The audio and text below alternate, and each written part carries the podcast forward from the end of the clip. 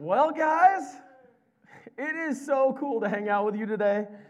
This is my second time preaching in this location, and um, a few things I've noticed. Obviously, the seats are so much better than they were at the School of Rock. I know. The sound quality is so much better. I, I don't drink coffee, but I've heard that the coffee is a lot better here too. And when I was like getting ready to walk in and I saw the iPad like receipt printing thing, I was thinking to myself, official church, which used to be my thing. If you don't know that, I'm sorry, that used to be my thing. I would announce, you know, like once or twice a day, it felt like, that we had done something to become an official church. So, hey, maybe it is when your youth pastor comes back and preaches a second time, you become an official church. That's what we're going to go with today. So, anyway, hi, everybody. My name is James Berkston. And, uh, and I want to start out this morning by taking you back to a very good time in my life the summer of 2005. Yeah, summer of 2005. Summer of 2005, I, let me give you a background. I was uh, finishing my first year of seminary. And so I went to seminary in British Columbia. So I was way, way, way up there. But I was from Nebraska. And I had worked for my brother in law on a farm out in south central Nebraska off and on for like 12 summers. And so a few of my friends and I decided we were going to have one last great summer of glory in Nebraska. And so I did that. I came back for this summer, one summer farming. I was going to live, we lived in this small town called Funk, Nebraska, population like 350, tiny little town. And, uh, and one of the most important things about this summer was that my friends and I, we decided to swear off women. There's to be no women in our lives during this summer. It's to be a summer of dudes. You know, we're just to have a guy summer and whatever, whatever that, whatever's involved in that. Anyway, so it is, it was May 8th, 2005. It was Mother's Day, and I was at, it was at the church that I grew up in, Trinity Church in Holdrege, Nebraska. And, and I'm in church whatever, things are great. I'm seeing a bunch of people for the first time since I'm finally back for the summer. And I remember after the service was over, I was walking around saying hello to people when I saw Emily. Emily is my wife. I'm sorry, that goes further into the story, but I saw Emily, and, and I remember thinking to myself, all right, there's Emily. And so she and I had like a two minute conversation right after church was over. And I'll just give you a little bit of backstory on Emily. She was married, she was married to a guy. She had Gavin and Chloe, our oldest two children. And she found out that he had been really unfaithful, multiple affairs. He leaves her. And so that is where I was talking to her, right on the tail end of that. So I don't even know, like the whole divorce thing was kind of up in the air, and there was, there was just a lot of hard stuff happening in her life at the time. And so she and I had a conversation, and I remember walking away from it going, okay, she's pretty cool. Well, fast forward like three weeks later, two, three weeks later, and my, my friend and I were in Old Chicago in Kearney, Nebraska. And we're sitting in there doing what you do in Old Chicago. I was probably hammering some, some pepperoni rolls or something like that. When who walks by me but Emily? Emily goes walking by. And I went, whoa, whoa, whoa, whoa, whoa, whoa, wait, wait, wait. What are you doing here? Because when I saw her in Holdrege on May 8th, I just assumed that she was in Holdrege visiting her parents because she had lived in Lincoln. I knew that she had been living in Lincoln, so I just thought she was home visiting her mom. Her mom, you know, Mother's Day, whatever. So she walks by, I stop her, and I'm like, What are you doing here? And she says, Well, with everything going on in my life, I thought it would be a good idea, you know, for me to, to get back into the workforce. And, and I knew I couldn't do that with really small children. And so I'm back living with my parents for a while while I get my feet back underneath me. And and so we just kind of talked for a little bit. And uh, again, you know, she's working, so she can't like have a 10 minute conversation with us. So she goes, Oh, I got to go. I got to get back to my tables. And as she walks off, I go, Wait, Emily, hold on a second. I don't know if I, I don't know if I can say this to you or not, but you are looking really good. And the moment the words came out of my mouth, I wanted to jump into the atmosphere in front of me and grab all of the air that had escaped me and put the words back into my mouth because I couldn't believe that I had said those words out loud. I couldn't believe it. I was devastated. I was completely 100% devastated by those words. And, and I looked at her and she smiled and whatever, and she said, Thank you. I can't remember exactly what she said. We'll probably have a conversation about it later today. But she, she, she smiled, whatever, and then she walked off. And I turned to my friend's mom and I looked her with this look of complete terror on my face and I said, I can't believe I just said those words. I can't believe I said that to her. Is it okay? With everything that's going on in her life, is, it, is that even an appropriate thing for me to say to her? And she looked at me and with, with wisdom, like great wisdom, she looks at me and she says, Well, from my experience, a woman always likes to hear that she looks good. Yeah, I know, right? And so I went from utterly, completely, totally devastated, totally mortified to only slightly less, completely, totally, absolutely mortified. But as I fast forward into our story, it was a couple months later. Well, we started to hang out kind of after that, a little bit. A few months later, we started to officially date. I know, right? A few months after that, we officially got engaged. And a few months after that, she walked down the aisle to me and she became my wife. And all of it, all of this story I'm telling you, all of it traces back to a moment, one single moment in old Chicago when there was something that happened that was incredibly risky. It was really risky. You know, guys throw out pickup lines all the time. I'm not saying, well, it's risky to throw out a pickup line, but considering what was happening, considering her life, those words were very risky. And so I just want to let you guys know that it was that risk that changed so much for me. I am 100% convinced that I'm standing here right now with you guys in this moment because of that moment, because of that risk because of putting myself out there in that moment, I'm here. So that was a risk that changed it all for me. So today we're going to talk about risk. We're going to talk about risk. And today's truth statement, I wish you had a worship flyer, Travis. But you don't. So here's the truth for today it requires risk to follow Jesus. It requires risk to follow Jesus. I'll say it one more time, and then I'll say it a bunch more later. But it requires risk to follow Jesus. Because I am convinced that God has something special in store for every single one of you. For you. For you. For you. For all of us. For you guys in the back. For everybody in this room, that God has something special for you. He wants to do something through all of us. But that's going to require risk. It's going to require risk. And when I, when I say this, I want you to trust these words that are coming out of my mouth. It's a risk that's worth taking and it's a risk that's going to change it all. It's going to change it all. And so let me tell you a story from the Bible that's about risk. If you have your Bible, I would love it if you would turn with me to, to Matthew 14. If you don't have a Bible and you have it on your phone, awesome, go to Matthew 14. And if not, it's going to be right there. Nicely done. It's going to be up here so we can follow along together. So let me give you a quick backdrop before we get to these verses. In Matthew 14, you have Jesus speaking to a group of over 5,000 people. Because Jesus was a big deal, and the words that came out of his mouth were a big deal. And so where he went, a crowd went too.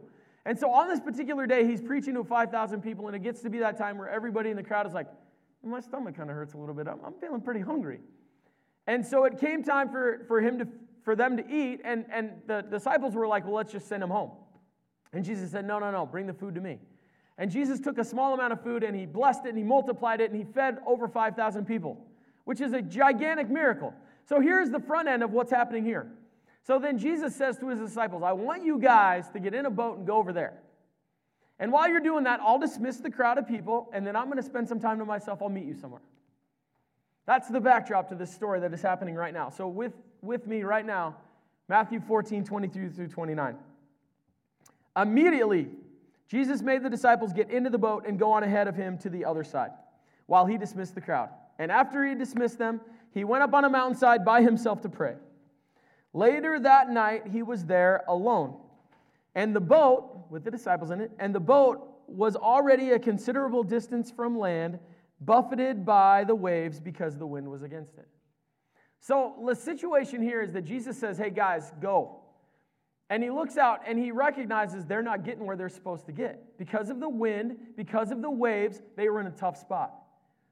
And so Jesus is like, okay, I, well, I, I'm not going to guess what Jesus was thinking in that moment. But, but put yourself in the disciples' shoes in that moment. Jesus has said, This is where I want you guys to go. They get out there, they start going where they're supposed to go, and then the waves come up. And I would imagine a lot of these guys were experienced seamen. They had spent time fishing and whatnot. They knew, they knew what to do in a boat. And so there they are, they're hanging out, and, and the waves come up and the winds come up, and I would imagine that they were pretty afraid. They started to get a little bit afraid, like, uh, I'm not sure exactly how this is going to play itself out. Are we safe here? And so I would imagine they were all pretty frightened. And so moving on in verse 25, it says, Shortly before dawn, Jesus went out to them, walking on the lake. Odd. When the disciples saw him walking on the lake, they were terrified. It's a ghost, they said, and cried out in fear. But Jesus immediately said to them, Take courage, it is I, don't be afraid. And then Peter, you know, is Peter. He says, Lord, if it is you, Peter replied, then tell me to come to you on the water. So again, imagine you're a disciple. You are sitting in the boat. Now, like I just said, like 30 seconds ago, a lot of these guys had spent a significant amount of time on the water. Now, imagine if you've done that your whole life and you're now seeing somebody walk across the water. I have not spent a ton of time on, on a lake. I have not spent a ton of time on water in general. But in the limited amount of time that I have spent on water, I have never, ever, ever seen anybody walk on water. I have never seen anybody walk on water. And if I had, I would probably be in the same exact mindset as the disciples, which is, oh my word, that's a ghost. Because they had probably never, no, I'm, I'm sure, but they had never seen anybody walking on water. And so they were terrified. It's a ghost. But Jesus recognizes the fear. He sees the fear inside of them and he speaks to them. And he says, But Jesus immediately said to them, Take courage. It is I. Don't be afraid. Don't be afraid. It's me. Guys, I got it. It's me, Jesus. And then Peter is Peter. And if you've if you've spent time looking at Peter, this was he, he was he was really great in moments, he was really tragic in moments. And he just kind of like swung from the two extremes all of the time.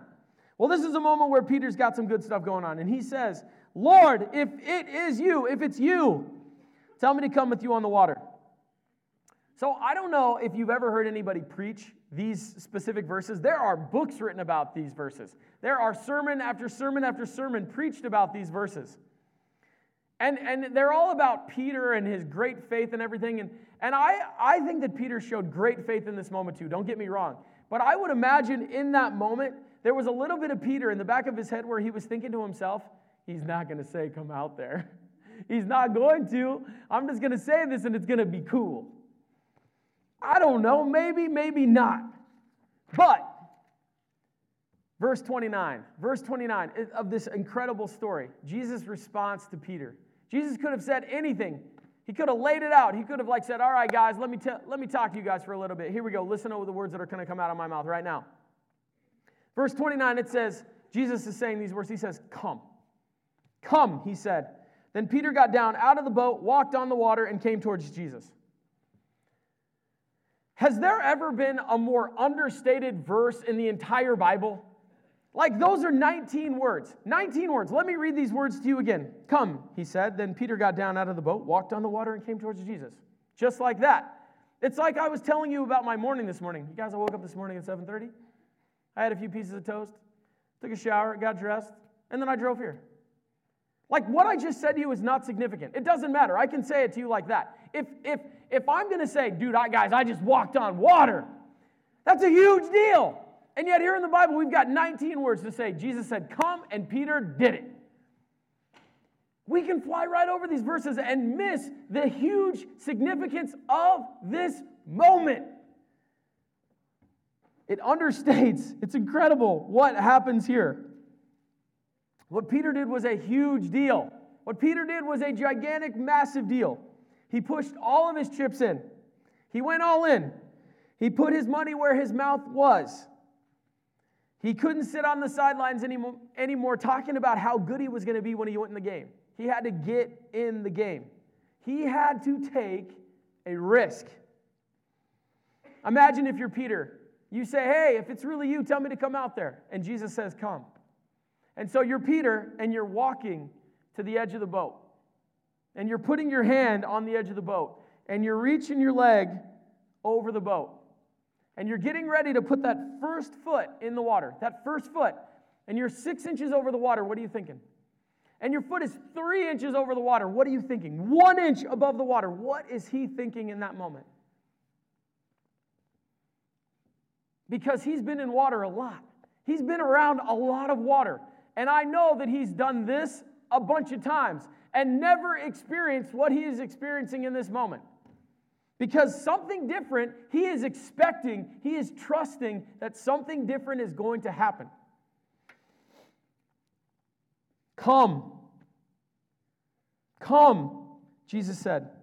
Then Peter got down out of the boat, walked on the water, and came to Jesus. It requires risk to follow Jesus.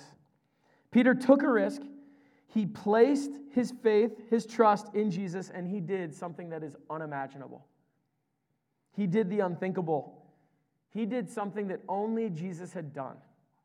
He walked on water. He walked on water. A guy just like you and you and you and you, a guy just like anybody in this room. He walked on water because he took the risk to put all of his trust and all of his faith in Jesus. What about the other guys? What about the disciples that were sitting in the boat? They're watching what is getting ready to happen. I can't help but feel like there's a chance that they were in there taking bets. What do you think? How do you think this is going to go down, guys? Do you think that they got in line behind him like if Peter's going to do it, we're going to do it next? Do you think that they were like, all right, everybody huddle up, quick, quick, we got to pray for Peter. We got to pray for him right now. We only know that Peter took that risk and he trusted who Jesus was. And he got to be a part of a miracle because of it. He got to live a miracle because he was willing to take a risk. So, how can we in this room become more like Peter? How can we each get out of our metaphorical boat? Because each and every one of us is there. We're in the boat and we're looking around like, is this it? Or maybe you're happy here. Maybe you're like, man, this is, this is comfortable. I got this. But, but there's a miracle out there that Jesus wants for us. There's a miracle outside the boat that he wants us to experience, an adventure to live.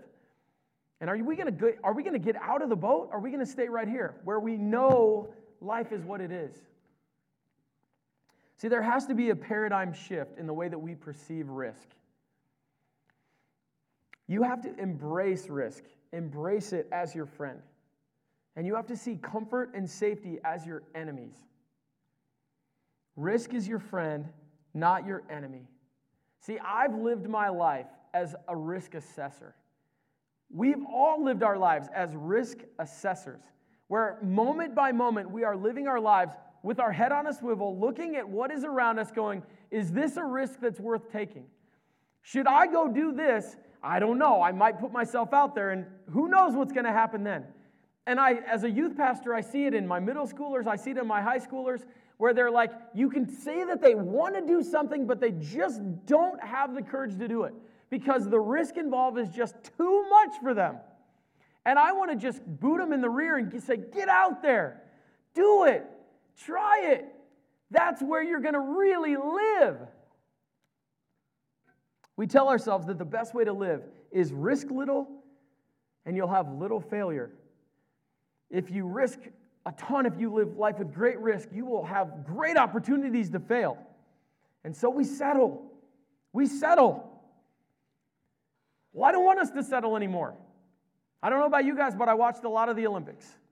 I watched a ton of the Olympics this summer, and I, I thought it was incredible to consider these athletes who compete one time every four, well, one time on the Olympic stage every four years. What is involved in their lives? Every calorie is counted. Every workout matters. Every weight they lift, every, every moment of their lives is planned out so that when they get to the Olympics, they will be at their absolute most peak. And for some of them, that's a 10 second peakness. For some of them, it's a 20 second thing. For some of them, it's a minute. For some of them, it's an hour. For some of them, it's a tournament.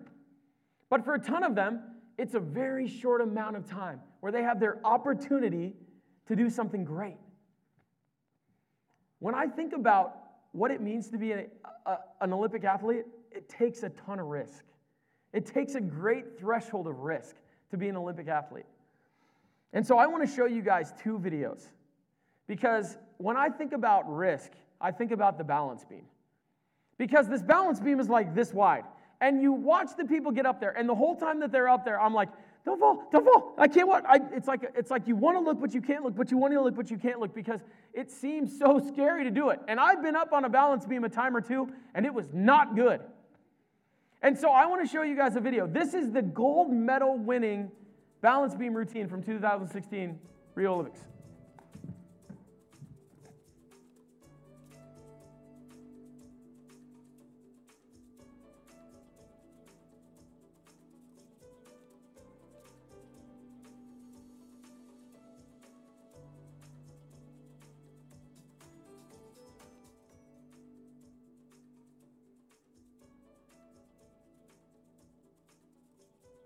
Pretty good. That's pretty good, right? She's up there doing all kinds of wild stuff. She's like spinning around and like doing crazy flips and stuff. You want to see me do it, don't you? She puts it all out there. She, she risks great injury. She risks falling and looking so stupid. Well, let me contrast what you just watched with this video. Watch this video. Everything seems to be falling apart, and we Sorry for the quality. Worried. We get a little scared, and this is what Christians do. You know, they try to serve God, but then things get a little rocky, and things get a little unstable, and so we go, okay, that was nuts. I don't, I don't want to, I don't want to live like that. Let me, uh, let me hold on. And this is your routine. This is what so many people do. They go, you know what? I'm not going to try anything crazy. I'm just going to sit here, and uh, I'm just going to hold on, and. Uh, this is what you look like. You just go, uh, this is what people do. You know what? I'm just going to have my nice little family. We're just going to, um, you know, we're just going to keep to ourselves. We're going to live in a gated community. My kids, make them wear helmets everywhere. I'm going to, um, you know, I'm not going to let them outside because sun has bad rays. I'm going to, um, you know, just on and on and on. And you just live your life in the safety of, I don't want to do anything crazy for God. I just, I just want to, you know, go to church on Sundays and maybe give like 2%, um, and uh, maybe serve, help the nursery because I feel guilty. And then you do this your whole life, and then you, you go, your greatest prayer is like, God, you know what? I would love to die in my sleep and not even feel it, and then just go up to heaven. And so you want to die like this, just in your sleep, ooh, right in the middle of a dream, good dream, the dream you're going to heaven, and you don't even feel it, and then suddenly you wake up you stand before the judge and you go, now, if uh,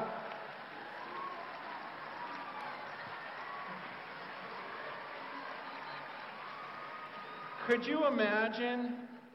Could you imagine watching the Olympics? You know, and some girl does that, just gets up there, starts straddling the thing, and then steps off and goes. what is the judge supposed to do on the card? You see, and to me, I go, man, that's the routine that so many Christians are headed for. That's the routine, the boring, I do nothing crazy because I don't want to fall. I, that's the routine that they're going to live, and then one day it's going to be a shock because they're going to step off that balance beam and realize they're standing before the judge. They're standing before the judge, and you think he's going to look at that routine and go, wow, well done. Well done. You lived the safest life possible. You didn't slip, you didn't fall. See, that's not the life that God's called us to. That's where the majority will head, but I don't want to go where the majority goes. Ah. When you think about your life, when you think about where you're at right now, how are you living? Are you living your life clutching the balance beam? Or are you standing up there, spinning around, living a risky, risky life? I know for me, that, that video hits me right here because I flee to safety. I retreat to the safety of the boat over and over and over and over again. And there was a, there was a line in that video where Francis Chan said, I don't want to go where the majority will head. And I want that to be a true statement for every single one of you in this room. I don't want to go where the majority will head. Because I want our lives to be different. I want your life to be different than the average Christian life of straddling, hugging that balance beam, looking for safety at every turn. But that's going to require risk. I don't want my life as a Christian to look like that. I don't want to come to the end of my life feeling like that, like I did everything that I could to minimize risk and to not put myself out there, only to miss what life is actually worth living for.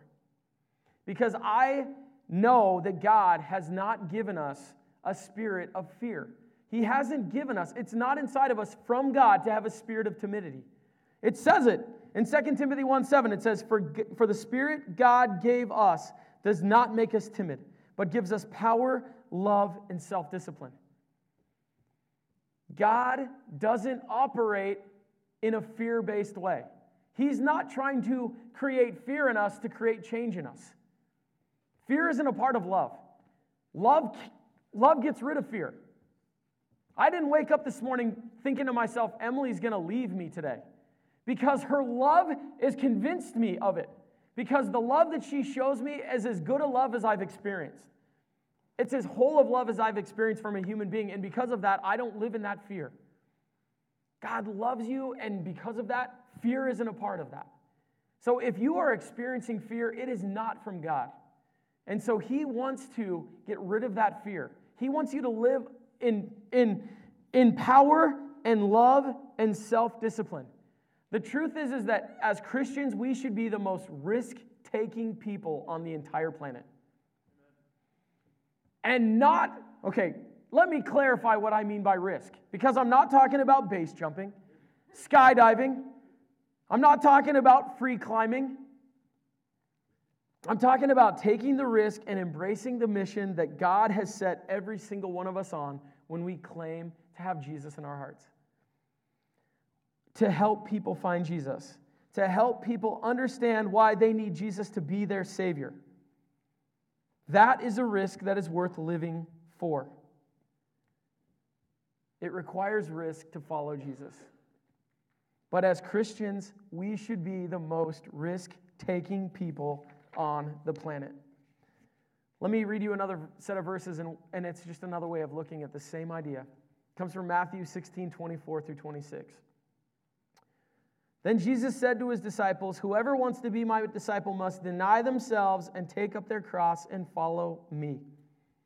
For whoever wants to save their life will lose it, and whoever, but whoever loses their life for me will find it. What good will it be for someone to gain the whole world yet forfeit their soul? Take up your cross and follow me. It's a selfless act of putting every single person on this planet ahead of yourself. That's how Jesus walked through his life. It was the value that he placed on every single person in his life and in his death. Take up your cross and follow me. I don't know. That, that path to the cross was a risky one. But that's the life that I want. I want to say, I'm not clinging to the balance beam anymore. I want to say, I'm outside of the boat because that's where the miracle happens. That's where I want my life to be.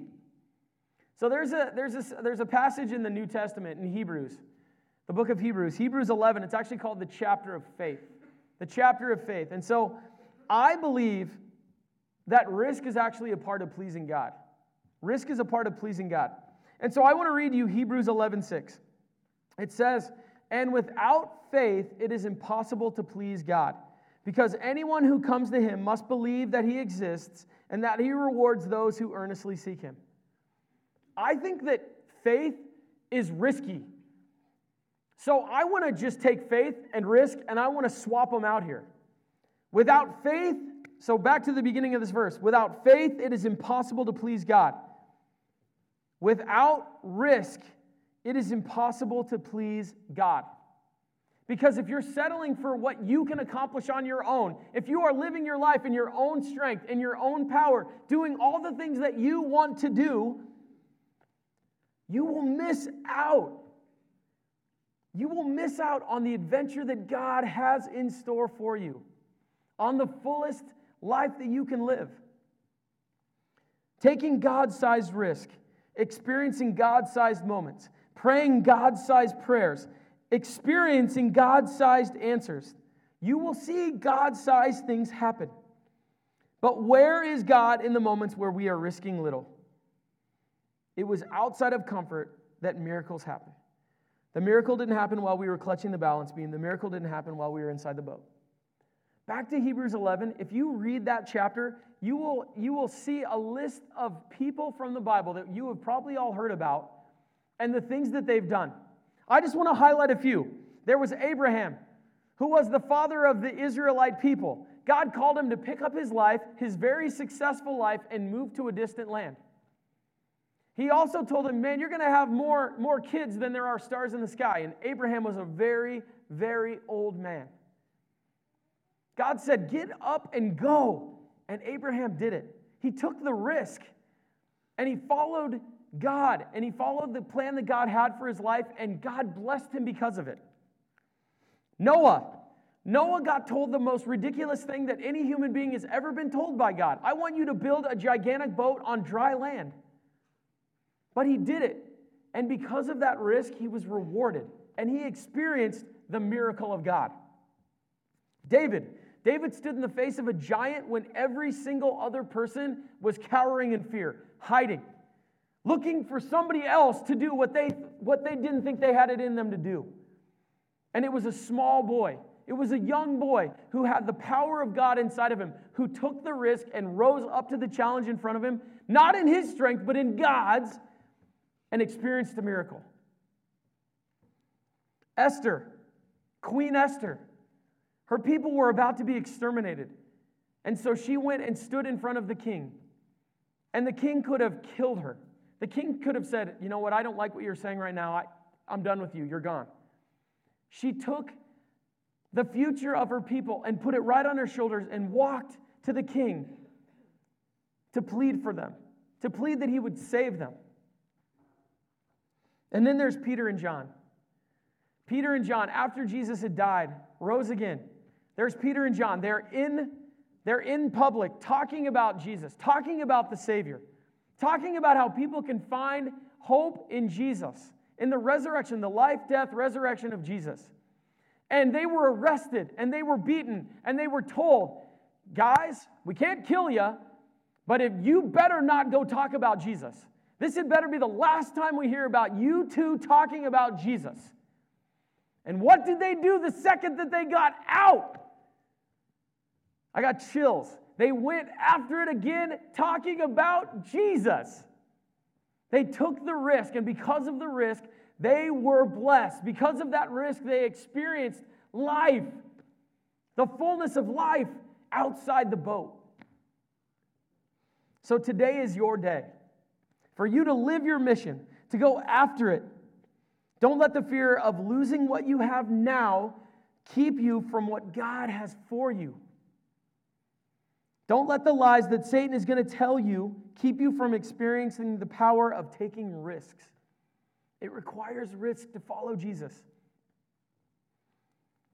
John 10:10 10, 10 says, "The thief comes only to steal, to steal and kill and destroy. I have come that they may have life and have it to the full. Satan wants you to stay in the boat, Satan wants you to clutch the beam. Jesus came to destroy that, to bring you to the place where you can experience, where you can live the fullness of life. That's how I want, when, when I get to the end of my life, I want to be able to say, I lived my life to the fullest because I followed Jesus, because I lived my life like this ready for whatever it is that He called me to do, ready to follow Jesus into whatever He called me to do. Let's get practical. Let's get really practical right now. What is the risk that God is calling you into right now, today? What is the risk that God may be calling you to right now, today? Is He calling you to go somewhere? Is He calling you to go back to a person that has hurt you over and over and over again and reconcile? Is He calling you to forgive somebody that you don't feel like you can forgive? Is he calling you to, to, to go after a relationship beyond the bachelorette and fantasy football? Is he calling you to move past what is comfortable and safe in your relationships? Don't settle. Don't cling to the beam, but get out. Get out from under that and find fullness of life. I want to close with a verse. Proverbs 3, 5 and, 5 and 6. These are like some of the most famous verses in all of the Bible. Proverbs 3, 5 and 6. It says, Trust in the Lord with all of your heart, and lean not on your own understanding. In all of your ways, submit to him, and he will make your path straight. Trust in the Lord with all of your heart, and lean not on your own understanding. It is so easy for us to lean on our own understanding. It works for us to trust ourselves most of the time. But because of that, we miss out on something that's greater. We miss out on something that's bigger because we trust ourselves and not God. Trust in the Lord with all your heart in all things. Put all of your hope in Him. Lay all of your fears at His feet Get out of your boat, stop hugging the balance beam, and then follow him into the great adventure that he has planned for your life. That's where miracles will happen. That's where your lives will change. That's where the lives of the people around you will change. That's where your life is really lived. Remember that it takes it requires risk to follow Jesus. David took a huge risk when he took that first stone and put it in the slingshot. Noah took a huge risk when he drove that first nail into that first board. Peter took a huge risk when he did this and stepped out of the boat. I took a small risk compared to those risks when I said, Hold on a second, Emily, I got something to say.